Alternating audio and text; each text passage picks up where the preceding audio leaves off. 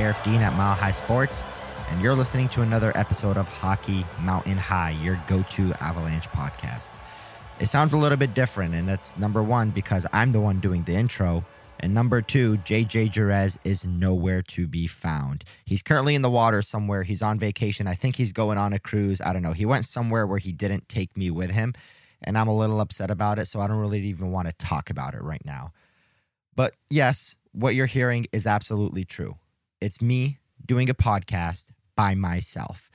It's going to sound a little different. It feels a little bit different. The experience, the vibe is going to be completely off, but I'm really excited. It, you know, it kind of brings me out of my comfort zone a little bit. I'm going to trip over my words a little bit. I'm going to have conversations with myself. But if you've been listening to Hockey Mountain High for the last two and a half years, you realize that more often than not, I'm already having conversations with myself. I rarely let Jeremy or sorry, JJ talk. Uh, I rarely let you know our guests talk. I'm always the one just kind of taking over the mic and just speaking more and more. So here's 30 to 40, maybe even 50 minutes of Aarif Deen at Mile High Sports breaking down hockey for you. I felt it was necessary to do this episode because, as you know, I am currently in Toronto. It is Friday, December 3rd. A couple days ago, I got here to cover that game against the Leafs and uh, I unfortunately was not able to make it to Montreal for the Avalanche's bounce back win. I'm still in Toronto now. I'm heading back to Denver tomorrow, Saturday. So I will not be on the rest of the Avalanche road trip. I'll be back in Detroit on the 20th for that game. But I just wanted to kind of do this podcast because the Avalanche just had two very big games. The one against Toronto was the one that last week, or actually Monday when we recorded, I even titled the podcast The Big Game because, in my opinion, that was that had the work and the makings of becoming the best game on the NHL calendar to date. And we all saw what happened. There's a lot of injury news that's involved there. There's an emergency goalie situation involving the Toronto Maple Leafs of all teams, which, whenever you bring those two things together, it always ends up being a little bit of a wonky story. And it was once again. And then the Avalanche obviously go into Montreal the next day with Jonas Johansson, with this backup goalie, this kid that they brought in from the American Hockey League. We've talked about him many times. I'll get into him later. And he sits on the bench once again and the Avalanche bounce back. So there's just been so much going on as the Avalanche's schedule starts to get ramped up here in December. They're obviously playing again tomorrow, Saturday in Ottawa, before going into Philly and then to Madison Square Garden to play the Rangers. So there's just a lot of reasons why this episode was necessary. And I think we're just going to take it right from the top. So we're going to start with that Toronto game, obviously, where so much happened. So for starters, I got into Toronto on Tuesday. I was at morning skate Wednesday. Um, and it was great. I mean, anytime you have a game in Toronto, you always can expect that there's going to be 30, 40, 50, 60 media members there. Just a lot of people covering hockey there. It's a hockey crazed market. I attended the Montreal or sorry, the Toronto Maple Leafs portion of the morning skate, which usually the home team comes first. So when we're in Denver, the Avalanche take the ice before the road team. Obviously, when the Avs are on the road, they take the ice second. So I attended the Maple Leafs portion of it. It wasn't optional.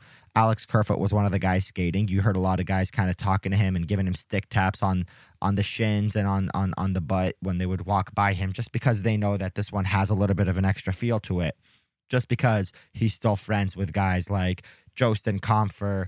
Obviously, JT's not here, but even MacKinnon, Landeskog, Sam Girard, he played with a lot of these guys a lot. He was there for Cale Makar's first few games in that playoff run, so he knows quite a few of these guys.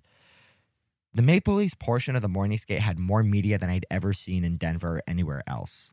And, you know, that's not a stab at the Denver market or the Avalanche market. That just goes to show just how much there is around this team at all times. How many media members, how many different outlets, TV guys, broadcasters, print, reporters, different languages, just all the media that handles the Toronto Maple Leafs at all times, and how much pressure it could put on a team like that. But the Maple Leafs, you know, they've responded well. They're 14. Well, they were entering that game against the Avalanche, 14 and 2 in their last 16 games. And then we saw what they did to the Avs. They're the number one ranked team in the NHL right now, and they are on fire. So here's what it all broke down. The Avalanche came out for morning skate. They were in great spirits. They looked upbeat, ready to rock, coming off that victory against Nashville. When Gabe Landeskog took the ice, he looked up at the media. I was standing by Peter Baugh and he said, You guys looking for the money shot? And he just kind of like gave us a pose and took the ice. They were happy. They were riding high. Darcy Kuemper was there. He was his typical self, happy go lucky guy, just a very, you know, great business as usual type of dude. He took shots. He looked normal in them Nothing out of the ordinary. There was even a part halfway through the skate where uh, one of the Avalanche's uh, staff members came and, you know, kind of pointed to Kuemper and told him to come on over to the bench. And when he came on over to the bench, he was, you know, examining his skate blade and making sure that that whole situation doesn't arise again. You know, they're trying to get to it first and be proactive instead of reactive midway through a game again. And Kuemper just looked normal. So then Jared Bednar comes out, talks to media, and says that Darcy Kuemper will obviously get the start. The guy at the other side, Jack Campbell's been having a hell of a year. So this was going to be a massive game for Darcy. It was going to be a way for him to kind of see just how good he is compared to one of the better guys in the NHL. Both go- both these goalies are looking at you know possibly working their way into the Olympics conversation. For Jack, it's for the U.S. and for Kemp or and for Kuemper, it's for Team Canada. So it was going to be a big measuring stick game for Darcy. We leave morning skate. You know, everything seems fine. Obviously, during that media availability, there was a ton of media in there. MacKinnon answered a million questions. So did Jared Bednar. Media were gushing over Cale Makar.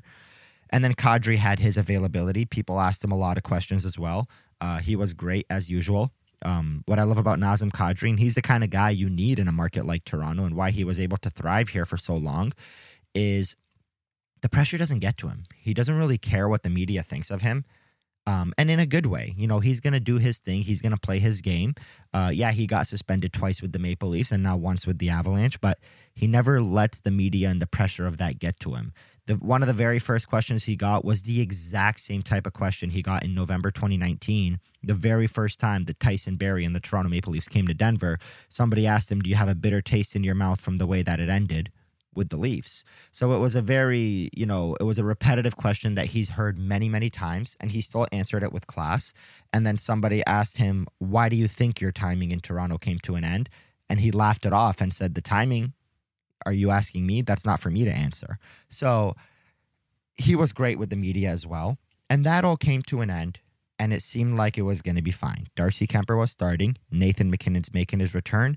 Colorado Avalanche, Toronto Maple Leafs hottest team in the Eastern Conference, hottest team in the Western Conference, you know, maybe outside of the Edmonton Oilers, two of the best in the NHL going head to head. Then we get here for the actual game.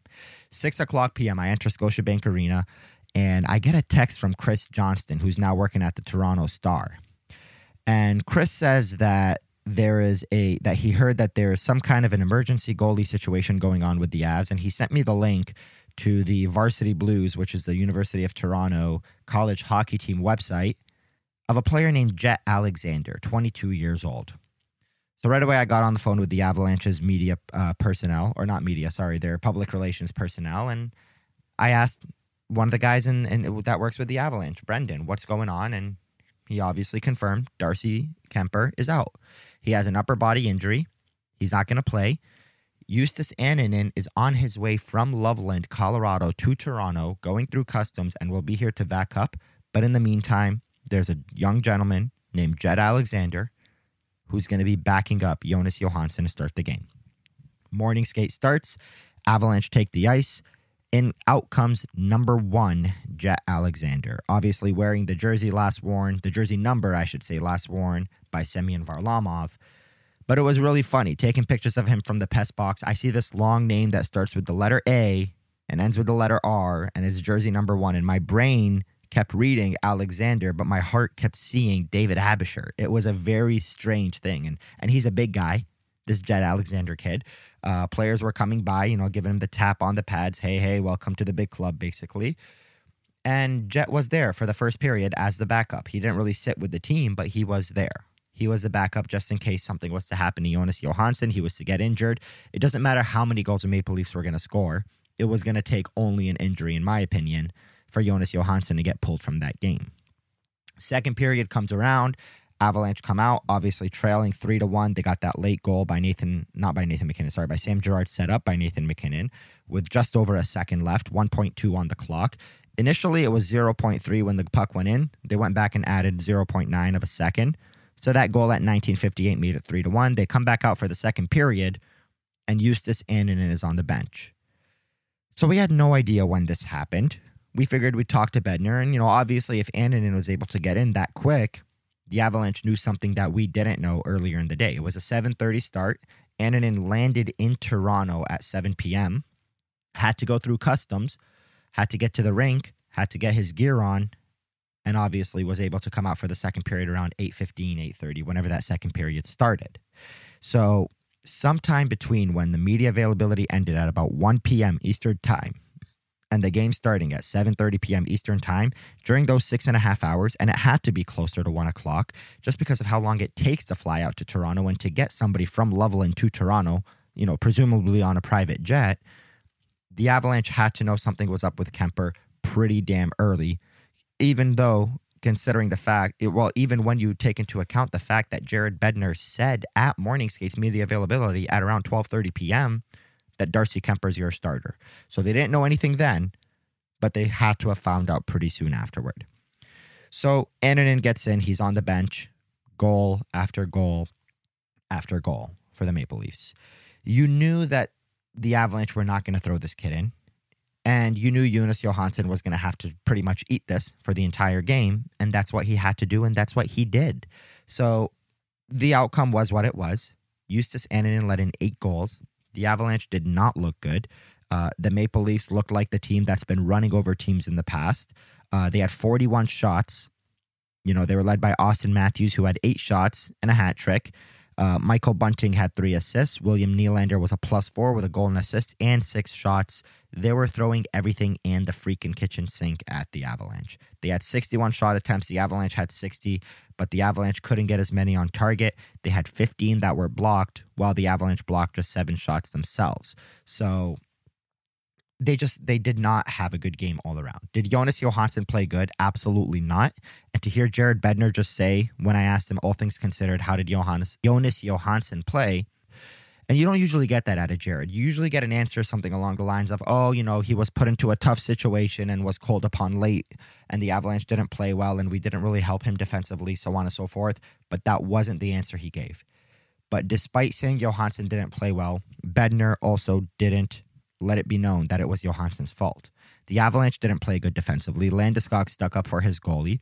Um, and it kind of was encapsulated by the goals that Auston Matthews scored. The first one, he was right in front of the crease all alone and was able to dipsy doodle. We're talking one of the best scorers in the NHL, a guy that was scoring at like a 65 to 70 goal pace last year, but obviously the season was only 56 games long. He dipsy doodled the crap out of Jonas Johansson and had all the time in the world, while guys like Sam Girard, Bo Byram, and even Nathan MacKinnon were just watching. So Johansson didn't really get his fair shake, and it was kind of unfair to him. I feel for him for having to deal with all that. And, you know, did he play well? Absolutely not. But it's just a matter of he didn't deserve for that to happen. He didn't deserve for the fact that he knew in his mind he was going to have to finish that game no matter what happens, no matter how many goals go past him. He has to find a way to keep himself engaged because there's no way he's coming out. All the while in his brain thinking about Montreal tomorrow and the fact that I might have to play then too. So it was just a shitty situation for Johansson to be in, one that he didn't need to be in and shouldn't have been in had it not been for this last minute upper body injury for Darcy Kuemper. So obviously, like I said, the Maple Leafs entered the game 14 and 2 in their last 16. They obviously won and went up to 15 and 2. When they went up 3 0 in the first period, the stat that stuck out to me was the fact that Jack Campbell, over his last seven games, and I believe 15 of 16 starts, um, or sorry, 14 of 16 starts, something along those lines, he had let in two or less goals in each of those games. He has a 946 save percentage. He rarely lets in that third goal. So you automatically know if the Maple Leafs get to three, they have a pretty damn good chance of winning with this guy in the goal. So as soon as they took that 3 nothing lead, you kind of felt it. The Avalanche obviously came back and made it 3 2, but Toronto quickly answered back and scored goal after goal after goal. Obviously, the Avalanche ended up adding a third goal, which was just the third, maybe fourth time that he's allowed more than three goals this year, or sorry, three or more goals this year. But you just weren't going to beat that team, and you weren't going to beat that goalie with Jonas Johansson in net. He is what he is. He's a good third string goalie and nothing more than that. You can use him in a pinch. You can use him when you're playing like teams like Nashville, where you know you can beat them in a coaching battle and really strangle them. You can, as you saw yesterday, beat them in a game against against the Montreal Canadiens, who have not many wins this year, who don't look good, who are missing a lot of good players. You can probably use him in a game against Ottawa, which I fully expect he's going to start on Saturday as well against a team that's 415 and 1 on pace for less than 40 points in a full 82 game season, you know, assuming they continue to play this way. but you cannot use Jonas Johansson against the best team in the NHL. I'm not saying one of the best, I'm saying the best because right now the Toronto Maple Leafs are the best team. They're 15 and 2 in their last 17, and even when they were winning those first few games of that 15 and 2 run, they weren't scoring a lot of goals. But their underlying numbers showed that they were playing a hell of a lot better than their offense was showing. And now we've seen in recent games, they're kind of racking up those points. They're racking up those goals. They put up eight on the Avalanche. They went through California, steamroll teams. They went into Long Island and shut out the Islanders. They had outscored the opposition. I think it was 18 to 3 or something crazy like that over, you know, four games. So they were riding high coming back from that road trip and coming back from their four game road trip, they had 2 days off before the Avalanche came to town. So they were able to rest and recover. So I get it. Johansson didn't play well. We all want to kind of, you know, jump on him for letting in that many goals, but he's proved time and time again to be a good third string goalie, and that's what he is. If you expect him to be a backup and play backup duties and play 20, 25 games, it's not going to work. But if you can use him in a pinch, he will do the job. I feel for him because he was put into a situation that he should not have been put into, all the while knowing that there was no backup goalie behind him. He was playing 60 minutes no matter what happens against the hottest team in the NHL. So it sucks and he played terribly. He sucked in Toronto, but the Avalanche did too. But it was great to see him bounce back. But before we get into that Montreal game, I'm going to go ahead and tell you about one of our sponsors. Yes, I'm even doing the sponsored ad reads right now. And this is going to be even more weird for me because I've never do these. So, firstly, we're going to start with our sponsors, Total Beverage. Did you know that Total Beverage has an incredible selection of beer, wine, and spirits? But did you also know they deliver? Did you also know they have curbside pickup available? So you don't even got to go in there, put on a mask, and deal with you know all these new mask regulations that are showing up again. You can just have it delivered right to your car curbside. Also, it's really, you know, it's going to get cold outside soon. So you don't even got to go inside the store anymore. How great is that? Did you know they do online wine education classes? If not, it's not it's time to get to know Total Beverage again. Stop by on 104th and Thornton or on Sheridan in Westminster and see for yourself. Or you can always find weekly deals, events, and even drink recipes online at totalbev.com. Total Beverage, everything you need and more. I think I did pretty well there, hopefully. Uh, if not, Total Beverage is going to dock our paycheck just a couple dollars because JJ's not here to do the professional ad read. But you know what? It's okay. JJ's in somewhere in the water. He's uh, somewhere on a cruise. I think he's in Miami or Barbados or God knows where. But he's chilling. So it's all right. I'm going to make it work for a week maybe two, however long it's going to take him, and then maybe I'll forgive him when he gets back. But Total Bev, check them out. They are awesome in Westminster and Thornton. There are friends up there, huge hockey fans. If you go in there, talk to them about Hockey Mountain High, talk to them about the Avalanche, man. They love to talk hockey. So, with that being said, let's get into that game in Montreal. Obviously, I wasn't there. I'm still in Toronto right now, but the Avalanche had a good bounce back. For starters, they went back with Jonas Johansson in net. A lot of people were surprised thinking Justus Annunen was going to get the nod. Let me tell you why it didn't make sense to put Annunen in, why it made sense to put Johansson in, and why it was the right thing to do.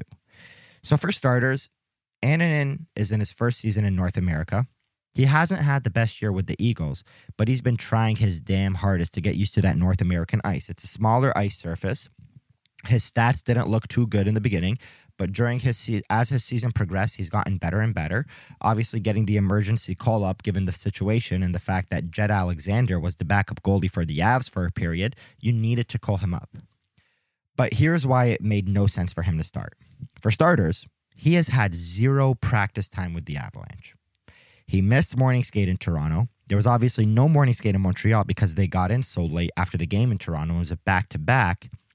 You're not going to put a goalie who's a rookie who came from Finland, who's rarely played on North American ice, who's never had a sniff of practice time in the NHL, into an NHL game without even getting a chance to talk to him about the systems, the defense, what he should expect, how to communicate with his teammates, or anything like that.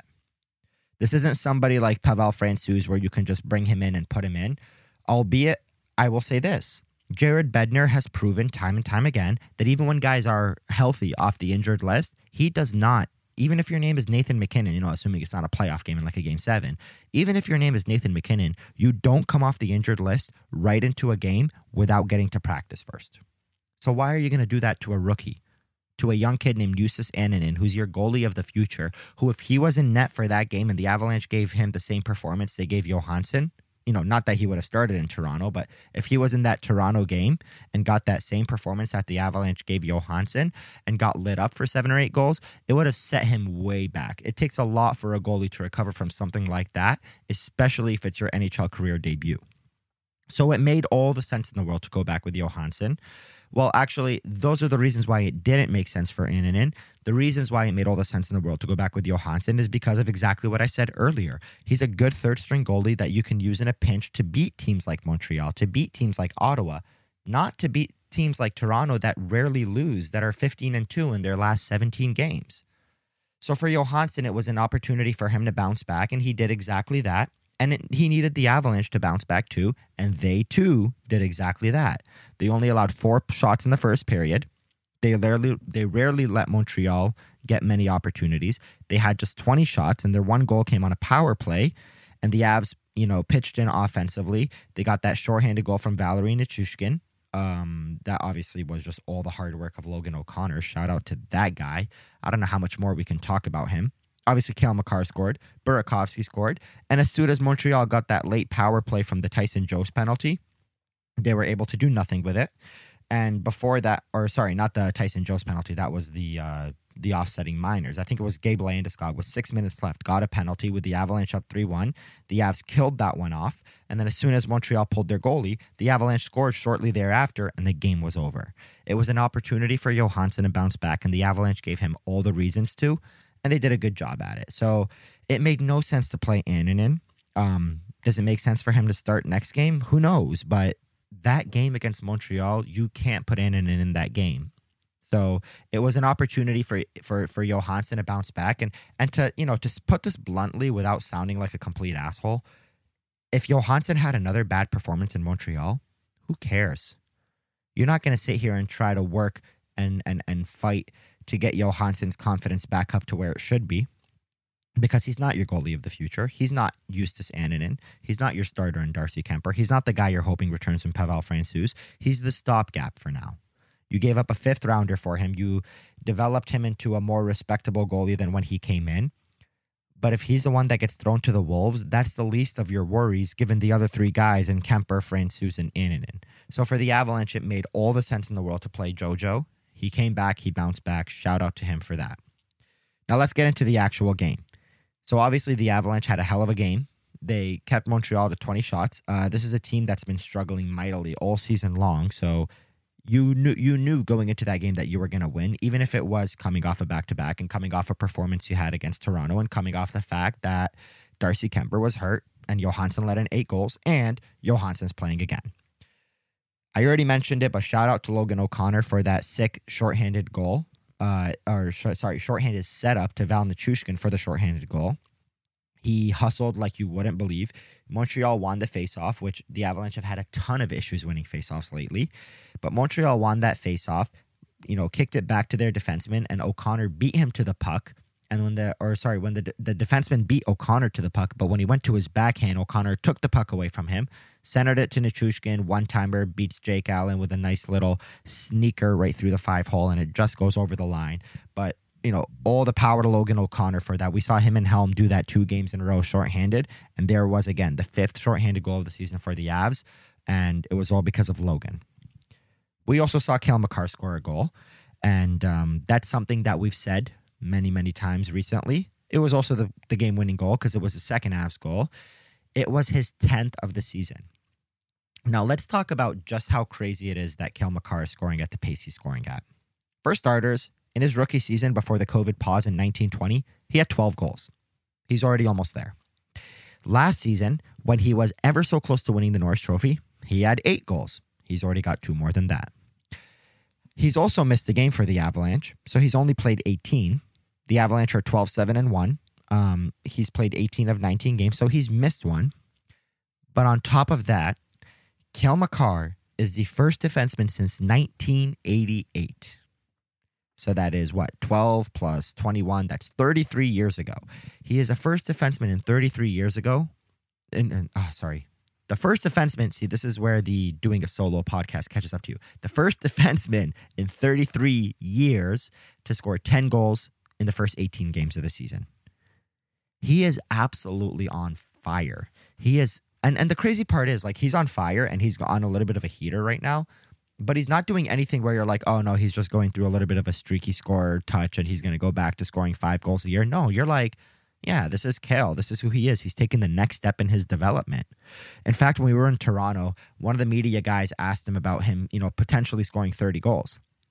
Last defenseman in the NHL to do it was was uh, Mike Green. He had 31 with the Caps. Brent Burns a few years back, uh, I think around the time he was winning Norris trophies or in the conversation for it, had 29, but we've not seen it since somebody asked Jared Bednar, "Do you see Cale Makar as the type of guy that could score 30?" And he said, "Yeah. I mean, you know, he we see him shooting more, scoring more. He can definitely do it." And then there was a gentleman sitting beside me, and I forget who it was. One of the other uh, media guys in Toronto said, "What about 40?" And I mean that like in all seriousness. I'm not joking around. Do you think Cale Makar can score 40 goals in this league? And that's the type of guy that Cale is. That's the impression he's given on the league. Funny thing is, 10 goals in 18 games, he's on pace for 40 plus right now. But that's the type of impact Cale has had on the NHL. And I think that's what he can do. So against Toronto, uh, he obviously was left off the score sheet. Against Montreal, he got his 10th of the year. Um, I think he only had two before the injury, and he's got eight since then. So he's been on fire lately. But I think we're going to see him score. I personally think he's going to hit 30 this year. And I think 40 is in his future. As long as he stays healthy, as long as this guy can play 75 to 82 games a year, we're going to see him consistently score this many goals. Now let's talk about Nathan MacKinnon because we never got a chance to discuss him yet because of, you know, the fact that not a lot of storylines can overshadow Nathan MacKinnon returning to a team that was 7 and 1 in their last 8 games. But the Kuemper and Jett Alexander and Jonas Johansson and Justus Annunen story was, you know, the one that could overshadow it, and it did. So Nathan MacKinnon comes back against Toronto. He has two assists. And then in Montreal, he has another assist. He's up to, I believe, one goal and 11 points or something along those lines. Um, do you want to see him score more? Yes, absolutely. But he's going to, you know, uh, sorry, I was way off. One goal and 12 assists, 13 points in 10 games, you know, with the kicker being the fact that he only has one goal in 10 games. You want to see him score more, absolutely. Um, but he's not going to shoot 3% the entire season. He's got 31 shots on the year, which, by the way, you want to see him take more shots than that because, you know, in, in 2018 19, the last full NHL season, he had 365 shots in the season where there was only 69 games that he was able to play because of the COVID pause, he had 318 shots. Right now, he's on pace for less than 300 in a full year. So you want to see him get those numbers up, especially given the fact that he's a career 10, 11, 12, even 13% shooter. So if he can get up to the 13, you know, to the 300 shots and you're scoring on 10% of them, you're automatically going to get 30. And then from there, you can grow. So you want to see Nathan MacKinnon shoot more. Um, you want to see him score more and I think it'll come. But so far, so good for his return. Uh, he hasn't been amazing. He hasn't really taken over games, but he's also missed a lot of time, and the Avalanche have been rolling without him. So it's going to take him a little bit of time. I'm not worried yet. Um, I think you know Nathan MacKinnon just needs a little bit of time to get reacclimated to things, and he's going to go on, go off. And I think it'll happen during this road trip. You got Ottawa, who's not very good. You got Philly, who's lost seven straight games. And then you've got the Rangers, who have been a bit of a surprise lately, but the Avalanche always play them well. So I think you'll see Nathan MacKinnon kind of come off in these next few games and, and really do his thing. So I just wanted to mention him because we never really got a chance to talk about him given everything in that Toronto game. The other guy I want to mention, which we do every single episode, is Nazem Kadri. Kadri scored two goals against Toronto, albeit the second one was, you know, meaningless. The Avalanche were down eight to two at that point. And then he came back and had an assist against the Ottawa or against the Montreal Canadiens. So he just hit 30 points. He did it in 20 games. The only other three players that have hit 30 points so far are the same three guys we've been talking about ahead of him in Draisaitl, McDavid, and Ovechkin. He's fourth in the NHL in scoring, one of four guys with 30 or more points, doing it in 20 games. And the crazy part is, ever since his point streak ended against Dallas, he's back to putting up points. He had a couple points against Nashville. He had a couple points against Toronto. He had one against Mon- uh, Montreal. So he's back up to five points in his last three games and has started this brand new point streak. That's exactly the type of thing you want to see from Kadri. The fact that Nathan MacKinnon is back, he's not going to see as many minutes. His point streak ended. He might not be feeling as good about himself as he did a week ago, But oh, if you look at the points, he's still got those five points in three games, two goals, three assists. He's still doing his thing.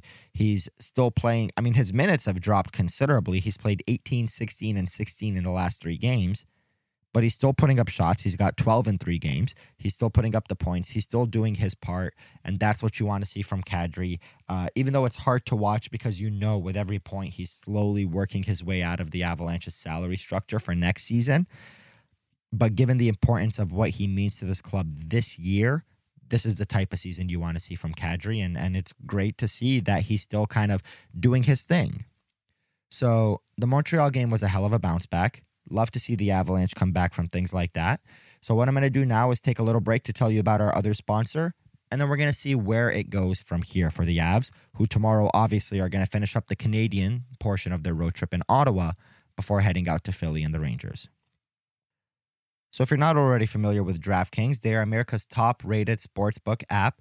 And football fans, I'm sure we all love an action packed, high scoring NFL game. But with the latest no brainer from DraftKings Sportsbook, an official sports betting partner of the NFL and the NHL, you'll be a winner once and a single uh, once a single point is scored. New customers who bet just one dollar on any team to score can win one hundred dollars in free bets. It's that simple.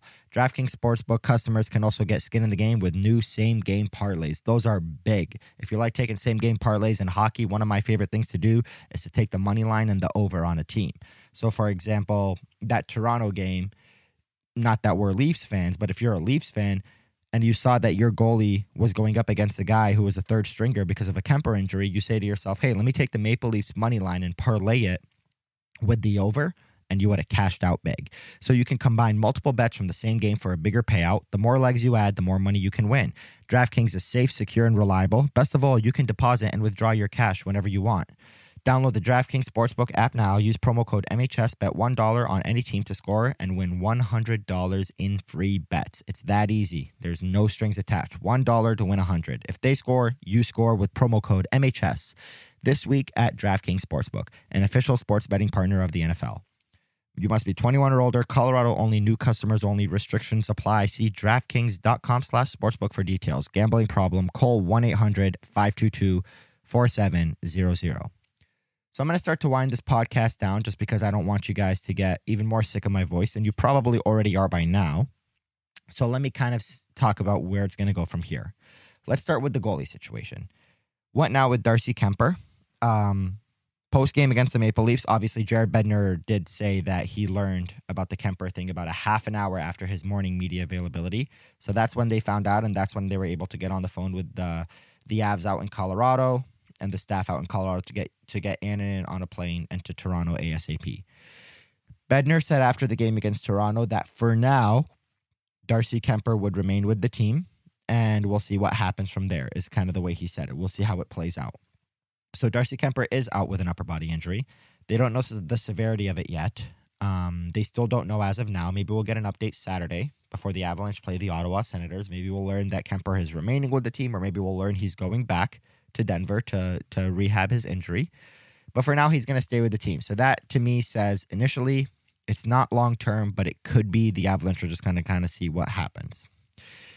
So from here, the question that everybody's asking is: Do you ride Jonas Johansson or do you let Annunen get in on the action? My opinion: Ottawa, you play Annunen. Sorry, let me start that again. Ottawa, you play Johansson. Philadelphia, you play Johansson. These are two of the worst teams in the NHL. Ottawa all season. Philly's on a bit really bad stretch right now. By the time you get to the Rangers, if you've heard nothing yet about Kuemper coming back, and you've heard nothing yet about Francouz coming back, then you gotta play Johansson one more time. All the while knowing that when you come back from that road trip to play the Red Wings, that it's time to give Justus Annunen his first career start on December 10th at Ball Arena you know, that game against the Rangers might not go the best, and that's next Wednesday, December 8th. It might not go the best for Johansson, but then you got to start to consider the fact that you got the Red Wings, the Panthers, and the Rangers at home before you go on the road to play the Preds, return home to play the Lightning, and then you play the Red Wings again. So there's some tough competition in there. So you got the Panthers, you got the Lightning, you got a lot of good teams. You got the Rangers twice. By the time you get through these two games of bad teams in Ottawa and Philly, You need to know what's going on with the goalie situation. Otherwise, by then, you got to start to think about playing Justus Annunen. There's no reason to rush him before then. Um, if Annunen plays the Philadelphia game, which is the one after Ottawa before the Rangers, that says to me that Jared Bednar knows he's going to need to use Johansson against the Rangers and doesn't want him to play five consecutive games or whatever it'll be by that point. So I don't think you go with Annunen yet. He's obviously going to be there for insurance. If Johansson has a game like the Toronto game, yeah, you're going to put the young kid in. There's no reason not to at that point. He'll have skated with the team, but you're hoping by then you either have Kuemper or Francouz back. So we talked about Kuemper. let's talk about Pavel Francouz. He's obviously with the Colorado Eagles right now. By the time you guys are listening to this, he may already be on the ice with the Eagles playing against the Tucson Road Warriors, or sorry, Road Runners. I got that wrong. Um, the Eagles haven't played in six days. Obviously, it was during this frame, time frame that Francouz was sent down. When I was in Denver last week before Thanksgiving, he was obviously practicing with the Avalanche, and we saw him practicing with the Avalanche after Thanksgiving before they hit the road for this trip. So Frankie is going to play with the Eagles. They play Tucson today, Friday, and tomorrow, Saturday, before they have another six days off.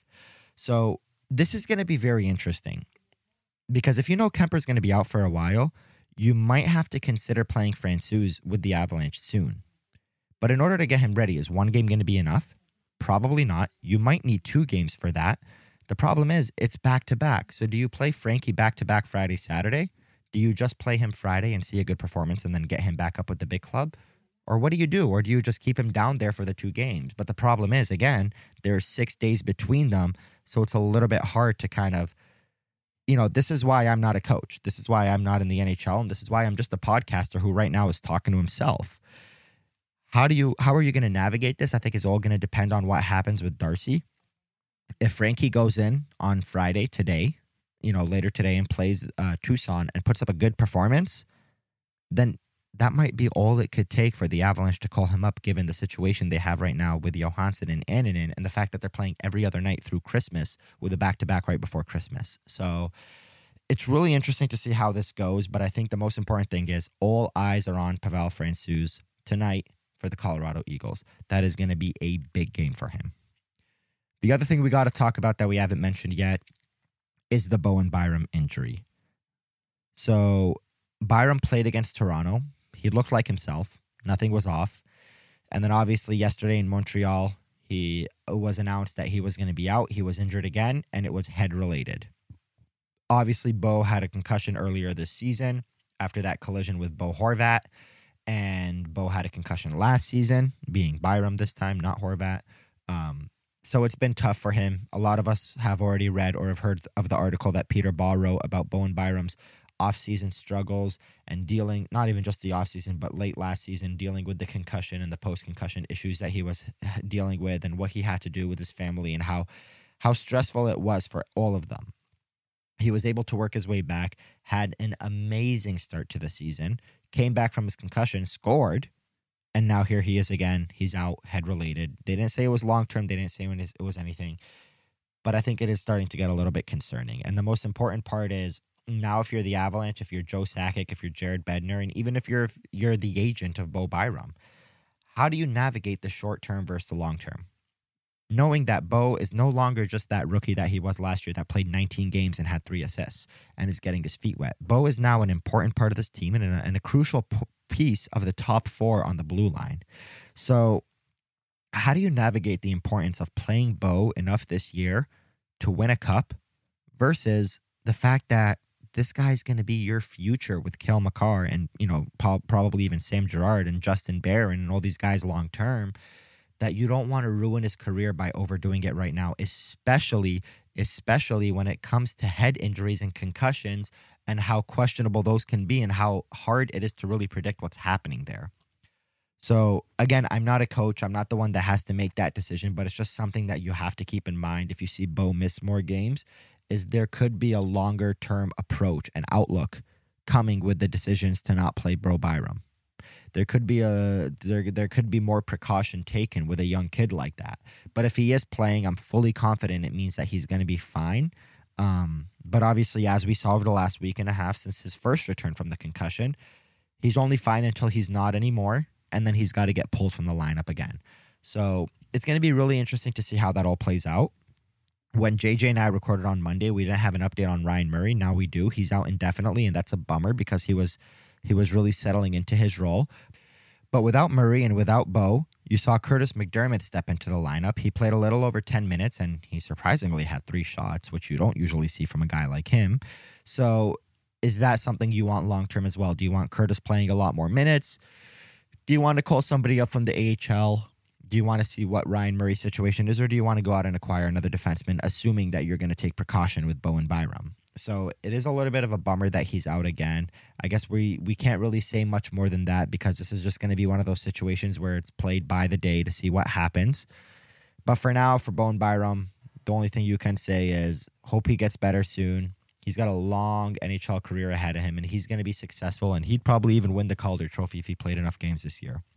He's got some competition in Detroit, certainly, but he's been that good and it just sucks to see him going through this, especially given the timing of that article that Peter wrote at The Athletic and how it kind of coincided with the same time he got his second concussion. So, thoughts to Bo Byram. Hope he feels better. Hope he's back against Ottawa and we can just forget about this entire portion of the podcast and, and look back at it and just laugh at how incorrect it is. But it's getting to a point where you do have to start to think about the long term for Bowen Byram and that it could be a concerning injury. With that being said, I'm going to close this out. I think I'm going to get the words correctly that uh, JJ usually closes out his podcast with. And I and I mean this with like all seriousness because this was harder to listen to than any other podcast we've done. It was certainly harder to record than any other podcast we've recorded as well. But if you've made it this far, God bless your freaking heart. Shout out to you. Tweet me and let me know how terrible this was but you are the real MVP if you were able to make it this far 40 plus minutes of me talking to myself. As usual, hockey is for everyone. And me, no JJ, like to say, I'm out ya.